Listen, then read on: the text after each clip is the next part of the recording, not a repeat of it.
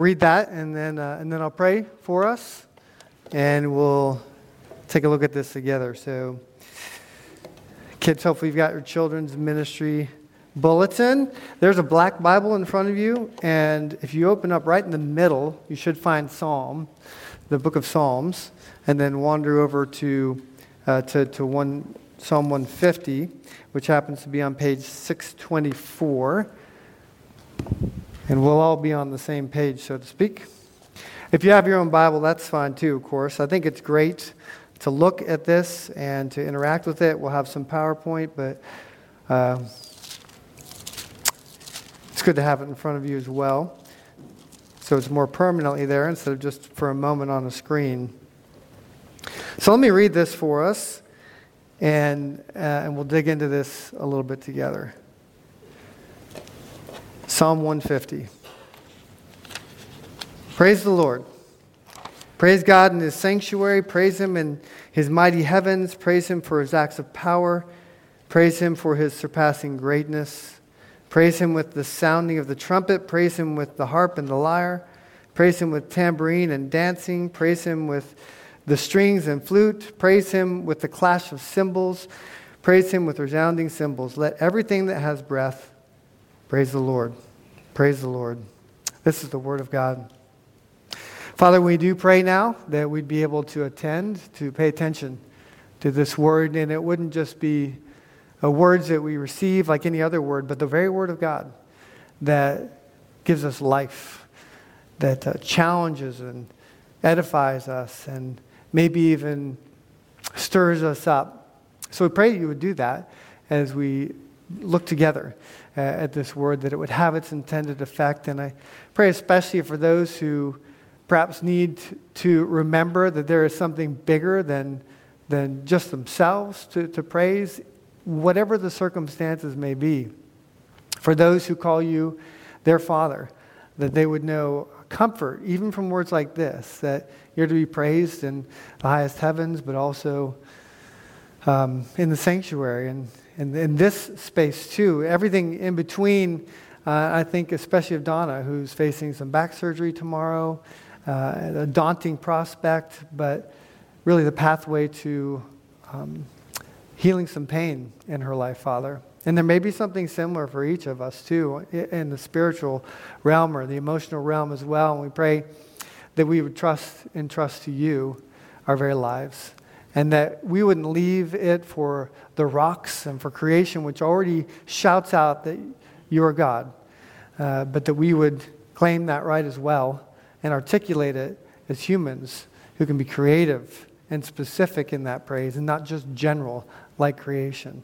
Far be it for the rocks to cry out in praise when that is something that we are created to do even more beautifully. So allow us today to sing along with uh, your word this final hallelujah.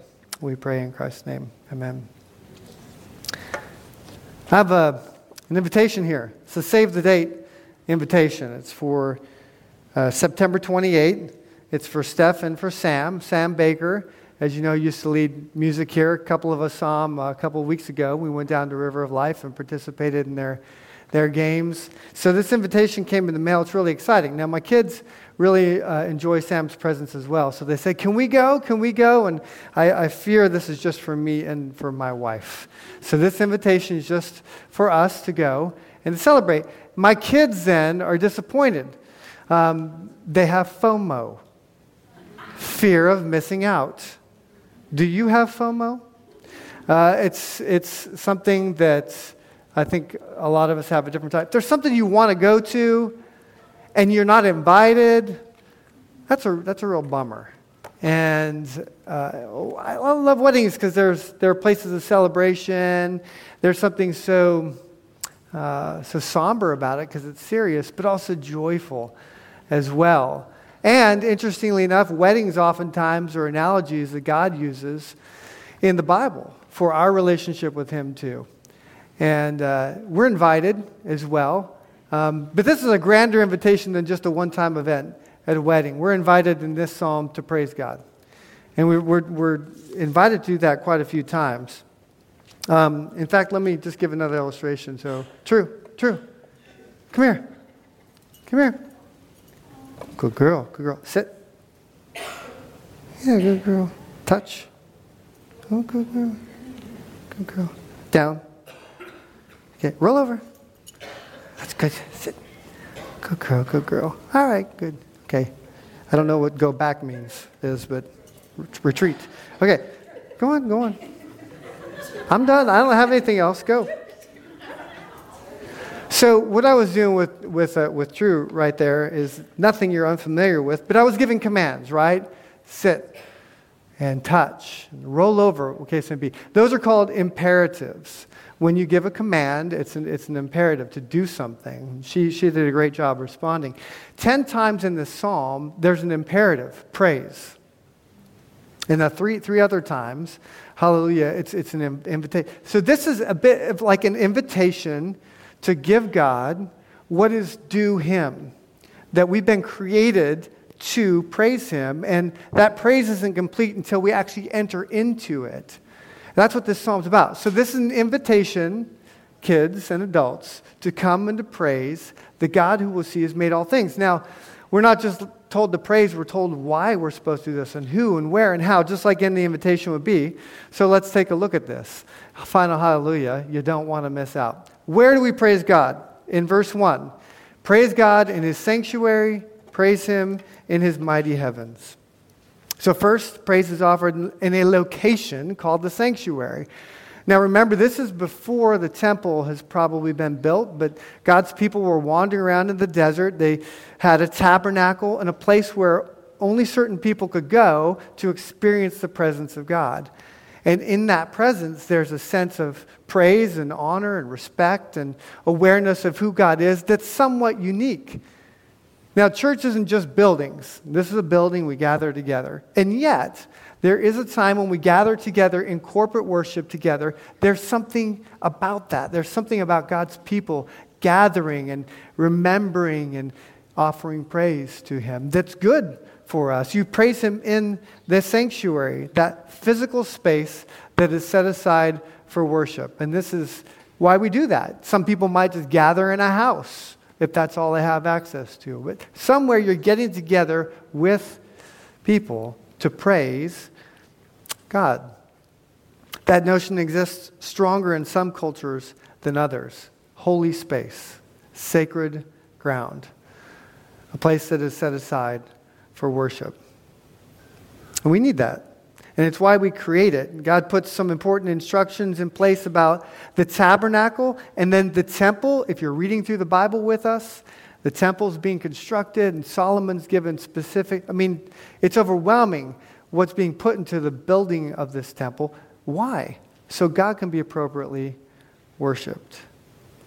And while it's true that the New Testament notion of church is less physical, his people are the spiritual house being built together. Nonetheless, it underscores the necessity importance of gathering in physical proximity for the purpose of worship. And I think also, depending on what your situation is at, at, at a house, it might be nice to kind of designate some space that, you know, even if it's a closet, if you have one or something, like this is the place you go where you can orient your thoughts and think about God. A physical place. And that is the perfect place to worship. Our thoughts are focused, our time is dedicated, our energies are directed toward the end of praising God. But it's not just here, it goes beyond that. In fact, the psalmist takes us to the opposite extreme. Praise God in his sanctuary, praise him in his mighty heavens. So you got a physical place, the sanctuary, they'd know, and then the heavens all the way up there. And this would be a merism, a, a Hebrew way of saying, as high as you can go, and is where we are right now, including everything in between. That's where you praise Him. Everywhere. All of life is worship. There is a special kind of set aside way, the Lord's Day we gather, but then you don't just leave this church building and think, well, I guess I'll stop worshiping God until next Sunday at 10:30 a.m. if I get there on time. right? It's all the time. Praise Him in His heaven. Doesn't matter where you are at work, at home, at play. Praise Him everywhere covers every other place there is. Psalm 140, Psalm 148, verses 1 and 7. Praise the Lord from the heavens, praise him in the heights above, praise the Lord from the earth, you great sea creatures and all the ocean depths. A little glimpse ahead there. There's no limitation to the space where God can and should be praised. And in fact, creation itself sings his praises in this very manner. Remember Psalm 19:1. The heavens declare the glory of God. The skies proclaim the work of his hands. Creation is singing his praise in the sanctuary in the mighty heavens. So that's where. You know, an invitation, where? Where is Sam's wedding? Actually, I don't know. Cincinnati. no specifically where. But then you have a where and you have a why. Well, this one's for a wedding. Why are we going to do this praise of him? Verse 2 Praise him for his acts of power, praise him for his surpassing greatness. So, first we praise God. Why? For his acts of power. What he does. You know, when, we have stories of grace, this is part of why we do this. That'll be next week, you know, the fourth Sunday. We think, we talk, we stand up, we say, This is what I've seen God do in my life and around me and through me. And, and the Bible's full of that. The Psalms look back all the time, remembering what he has done. And that's good for us to remember that because we forget. And we've got to praise him for what he's done. Praise him for his acts of power. One of the chief motifs is the Exodus in the Bible. They look back and they celebrate what he's done in history, in space, and in time. If you have a worldview that says there is no God, let's say you're an atheist, you're an evolutionist, then something happens you can't explain your conclusion has to be the information isn't in yet. That's usually what you would think. For somebody who has a, a worldview, they have an easy explanation for it. God's at work in the simple as well as in the fantastic. Both require a measure of faith. There's a lot of things it seems that can't be explained. There's a lot of information we don't know, but there's so much the, the Bible gives us about what we can. And that's his acts of power. You probably have stories like that in your own life.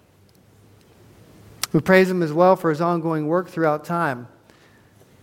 God's actions are the very substance of what we call grace, whether it's in salvation, by grace you have been saved, not because of what you've done, not because of your acts, not because of what you've done, but because of what he's done.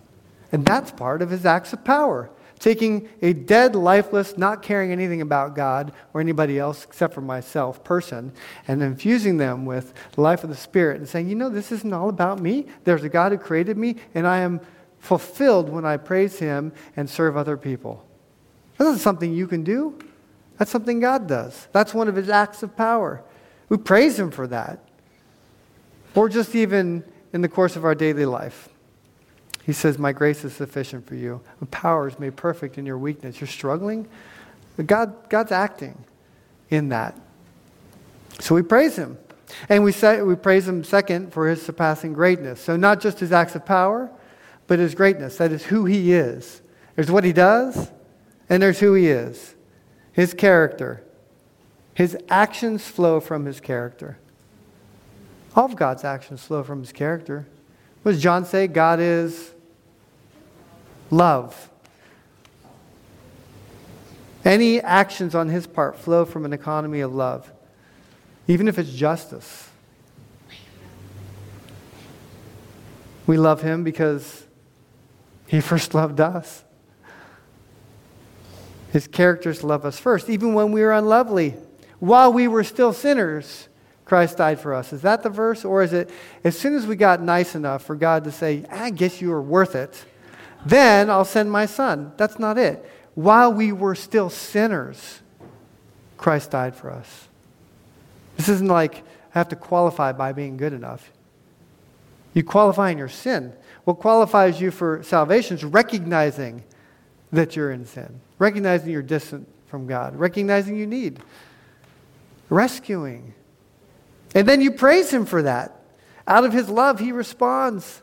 And that love is most clearly displayed, of course, in the gift of his son. A creator sacrificing what is most precious on behalf of those he has created who have rejected him. I mean, this is a Father's Day, right? And Fa- Father's Day is hard for some people because maybe you've lost a father, or even I was praying earlier, maybe you have a really bad father, and, and it's, it's hard. You're just, there's a lot of disappointment there. The backdrop for any of this language is God the Father, God the Son, God the Holy Spirit. God the Father sending God the Son to a world that reject, would reject them, reject him. Scorned, we sang about it, nailed on the cross. We despised and rejected him. But he still, he still came. And for me, I often think my own uh, limited understanding of theology is most pressed on the cross when Jesus, the Son, cries out to his Father, Why have you forsaken me? I mean, this intimate relationship of Father and Son, what we all desire. And God pours out his wrath on his Son because he's come, become sin personified. And in that moment, the perfect fellowship of all eternity is completely gone. And God effectively forsakes his Son because his Son has become sin. Now, that, that is mind blowing to me. And they planned this for our good. He knew it was coming. So God created us, but also his son. And the son, who's the object of his affection, he turns his back on for me and for you, for people who don't even really care that much about it half the time. I'm, you know, I read the book Frankenstein every now and then because I, I teach it in one of these classes, and it's such a very different story. Frankenstein uh, you know, this doctor, Frankenstein, is not the monster, but he creates a monster. And the first thing he does when the monster wakes up and he looks at what he's created is what? Anybody know what he does when he first looks at him? He runs away in horror and disgust. And the monster has no idea to do with that. And this is a little glimpse of, of how, how the monster responds. He's wondering, who was I? What was I? Whence did I come? What was my destination? The questions continually recurred, but I was unable to solve them. Accursed creator, why did you form a monster so hideous that even you turned from me in disgust? I was alone. Unfeeling, heartless creator, you had endowed me with perceptions and passions, and then cast me abroad, an object for the scorn and horror of mankind. It's a really depressing book. And it's so depressing in a sense because he's created this monster and he seems to be kind of could go either way, but all he gets is rejection from everybody. So eventually he says, You know what? If you're going to reject me, I'll, I'll, assume that position and that posture. That seems to be the only thing I'm good at. And he goes around destroying everybody's lives. It's an amazing picture of what rejection and forsaking can do. And here's God the Son, rejected by God the Father, and yet for us who have raised the fist, because he loves us and he wants to draw us near. Psalm 149, verse 4, paints a very different picture of the creature creator relationship. For the Lord takes delight in his people, he crowns the humble with salvation. God, Yahweh, the covenant God, takes delight in his people. That's very different than Dr. Frankenstein with the monster. You disgust me. I delight in you. I knit you together in your mother's womb. I know every thought that you have. And I also know, I also know, I, I know the deepest, darkest things about you. And if you think that's going to keep me from you, forget about it. Forget about it. Look at the cross. My love will pursue you. The only question is, are you willing to be pursued? And, and if you're drawn into that narrative, of course you're going to say, Praise God for his acts of power. Praise God for his surpassing greatness, his character. Because I don't know anybody else who's going to do that. But he will, and he does. Where? Everywhere. Why? This is acts of power, surpassing greatness. Now, how? How are we going to do this? How are we going to respond to this invitation? Verses 3 to 5. Praise him with the sounding of the trumpet Praise him with the harp and the lyre. Praise him with tambourine and dancing. Praise him with the strings and flute. Praise him with the clash of cymbals. Praise him with resounding cymbals. Get, bring everything you got all the instruments, all the dance moves, all that kind of stuff. And, you know, this is why I delight sometimes a couple of our kids here have just started dancing. You know, we're way too reserved to do that. Probably, just in our, our tradition, maybe our own sensibilities. But isn't it delightful to see a kid just dancing? During, during music just fills your heart with joy. And that's, that's appropriate. We praise Him with all that we have. So there's this sense of great reverence in worship, but also tremendous joy. The clarion call the trumpet, the soothing melody of the harp and the lyre, the percussive rhythm and the tambourine and the active engagement of whatever soul you might have in you, even if it's just a tiny little shred. The intonations of the strings, the lilt of the flute, the rousing clang of the cymbal, give him all of it.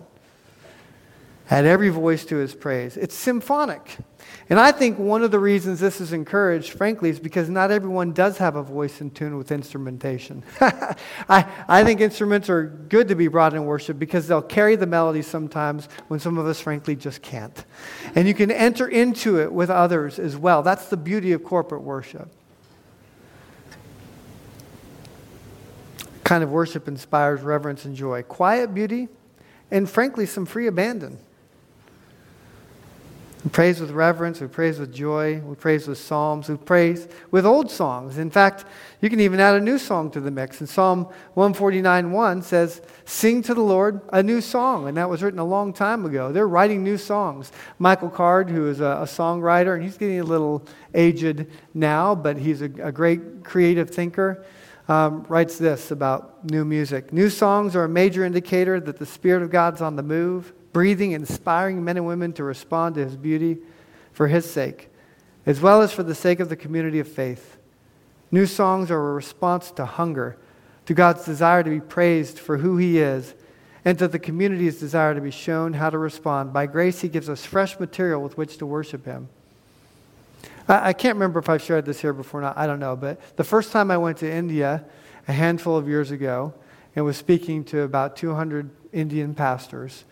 And I gave uh, a message, and at the end, I was just moved to sing Amazing Grace. Have I ever shared this before? I, I have. Here in this context, I can't remember. But anyway, um, so there I am. I just launched into Amazing Grace. And I was expecting them to join me. But I was, it was a solo. It was just me singing.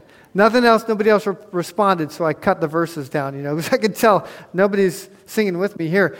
And so the guy who was in charge afterwards said, Yeah, they don't know that song. they don't know Amazing Grace? I thought that was like just inbred, right? And they said, No, we write our, we've got all of our own songs. The songs they were singing, I've never heard. They're writing in Tamil, in Hindi, in Malayalam, whatever the case may be, new songs. And though we call some things precious and they seem like everybody ought to know them, they're not known because God's Spirit's moving in a different way and it's beautiful. And I can be quiet and listen to them sing, and frankly, I feel closer to God sometimes than I do when I even know the words. God's Spirit is just there. Look at these people praising God in a different tongue. I don't understand it, but I know the object of their worship, and it is beautiful to my soul. Praise Him, not just with the instruments, but with the tongue. Now, who? This is the last part of the invitation. Let everything that has breath praise the Lord. This is a universal call to all creatures to praise their Creator. And when the psalmist says everything, that's what he means rocks, trees, mountains, the sea, you know, inanimate creation, but also living beings, even animals. By their existence and by their very breath, they offer a measure of praise to God.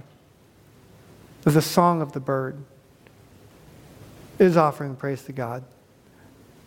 Apparently, the way a worm wriggles offers some sort of praise to God. I mean, they're just being who He's created them to be, and that inspires praise by their existence, even if it's unwitting. Let everything that has breath praise the Lord. He's even talking about things that don't have breath. So, how much more for those who do?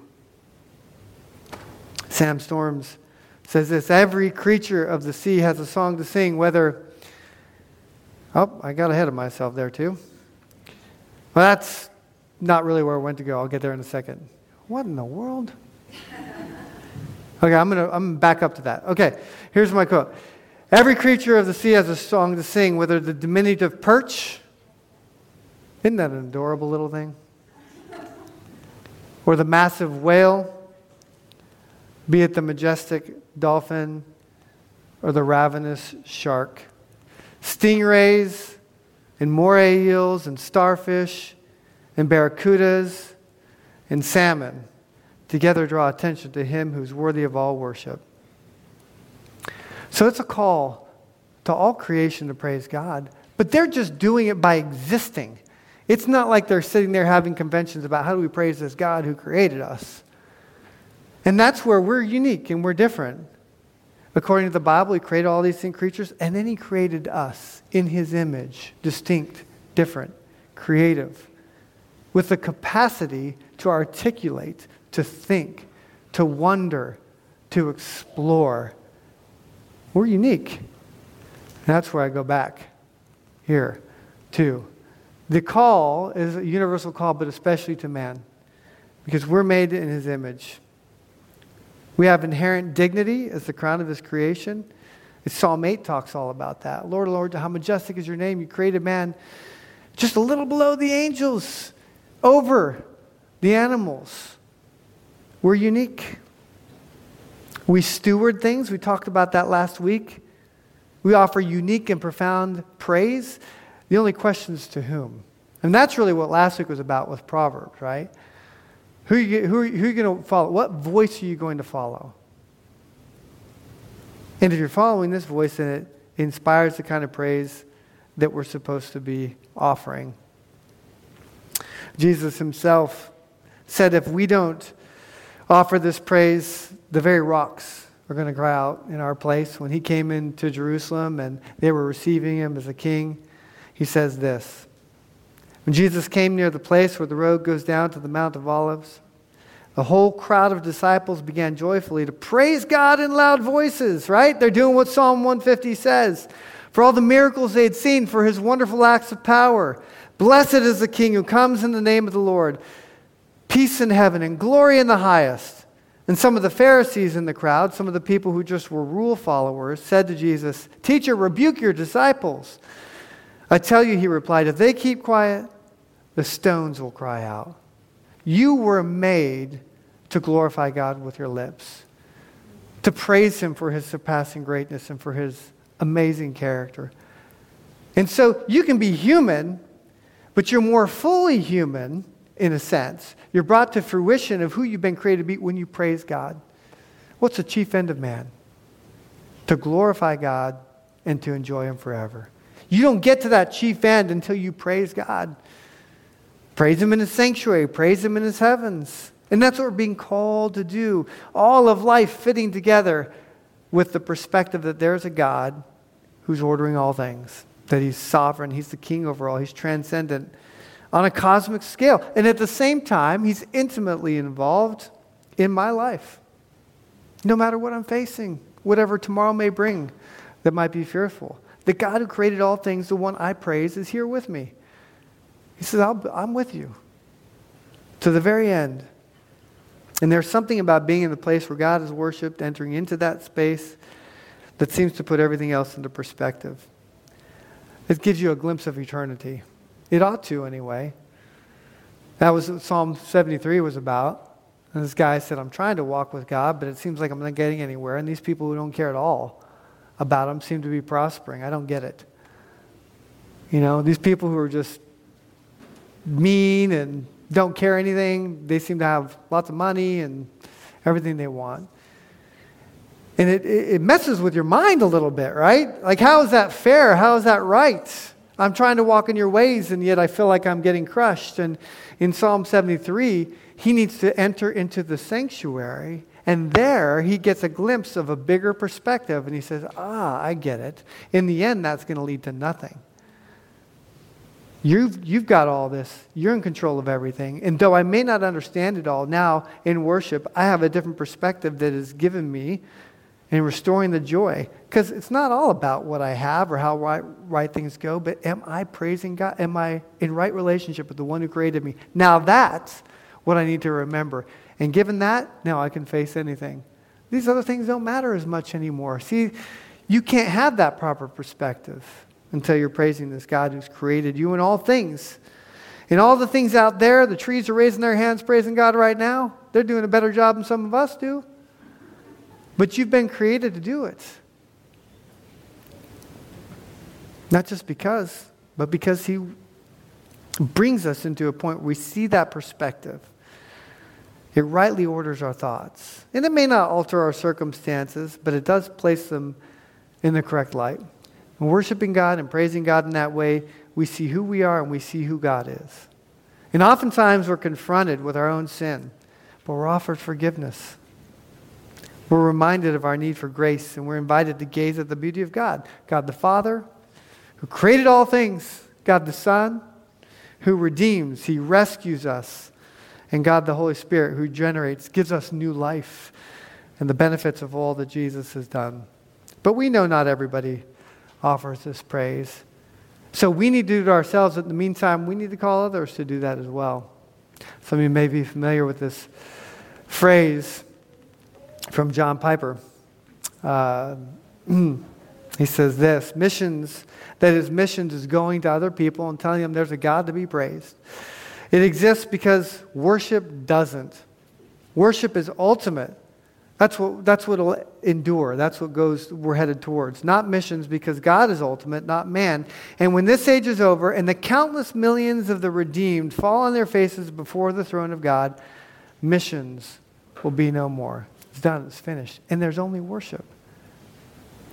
But here's the thing. If you're not in relationship with God, you're gonna miss out. You got FOMO mojo. Big time, right? And that's what this space exists for to call you to worship and to say, man, I don't want to miss out on that for eternity, and I don't want to miss on now to rightly order all things. So don't. If you feel compelled at all, I don't understand any of this. This doesn't, but I want to. It's pretty simple. Just tell God that. That's it. And he'll do the rest. Talk somebody talk to me, explain what that means. Because you were created to praise God who created you. He hasn't rejected you, but you might be rejecting him. You're going to miss out. I don't want that for you. I don't think you want that for yourself either. There's an invitation for you then. Not to Sam's wedding, although that would be kind of funny if we all showed up. But to praise the God who's created you and knows you completely. And we celebrate the Lord's Supper. And this supper reminds us of one of the acts of power that God has done. Because when we take this bread and we eat it, we're supposed to be remembering that Jesus, in his body, was given for us. He gave his body for us. I mean, he actually hung on a cross and died for us. He was a fully man. And he did that for a reason, to demonstrate his love. But God demonstrated his love for us. Right? While we were still sinners, Christ died for us. The demonstration that was on the cross. There was a real price that was paid. And Jesus, on the night he was betrayed, he took that bread because he knew his disciples and all who would profess faith in him afterwards would need our faith to be built up because we'll forget. We easily forget. We need to remember his acts of power and his surpassing greatness, not just body that was given, but blood that was shed. In our case, we have grape juice here. And this was the price that was paid for forgiveness of sins. There was a price paid. And it was a real price. But it secured real benefits as well. A relationship with God, forgiveness of sins, so that you can rightly praise Him. We distribute first the bread, take that all together and then we follow it with the cup as well. And if you're a child of God, if you know Him, you're in a relationship with Him, this table, this is for you today. If you're not, you're like, what is all this stuff about? I'm not quite on board. Let these elements pass you by. Um, however, if you'd like to know more and you're interested, we'll get you ready. Nothing would delight me more than to see you partake in this demonstration of our unity. On the night Jesus was betrayed, he took bread and he broke it and he gave thanks. And he said, This is my body which is given for you. Do this in remembrance of me. And in the same manner, after supper, he took the cup and he said, This cup is the new covenant, my blood, which is shed for many for forgiveness of sins. Take all of you and drink.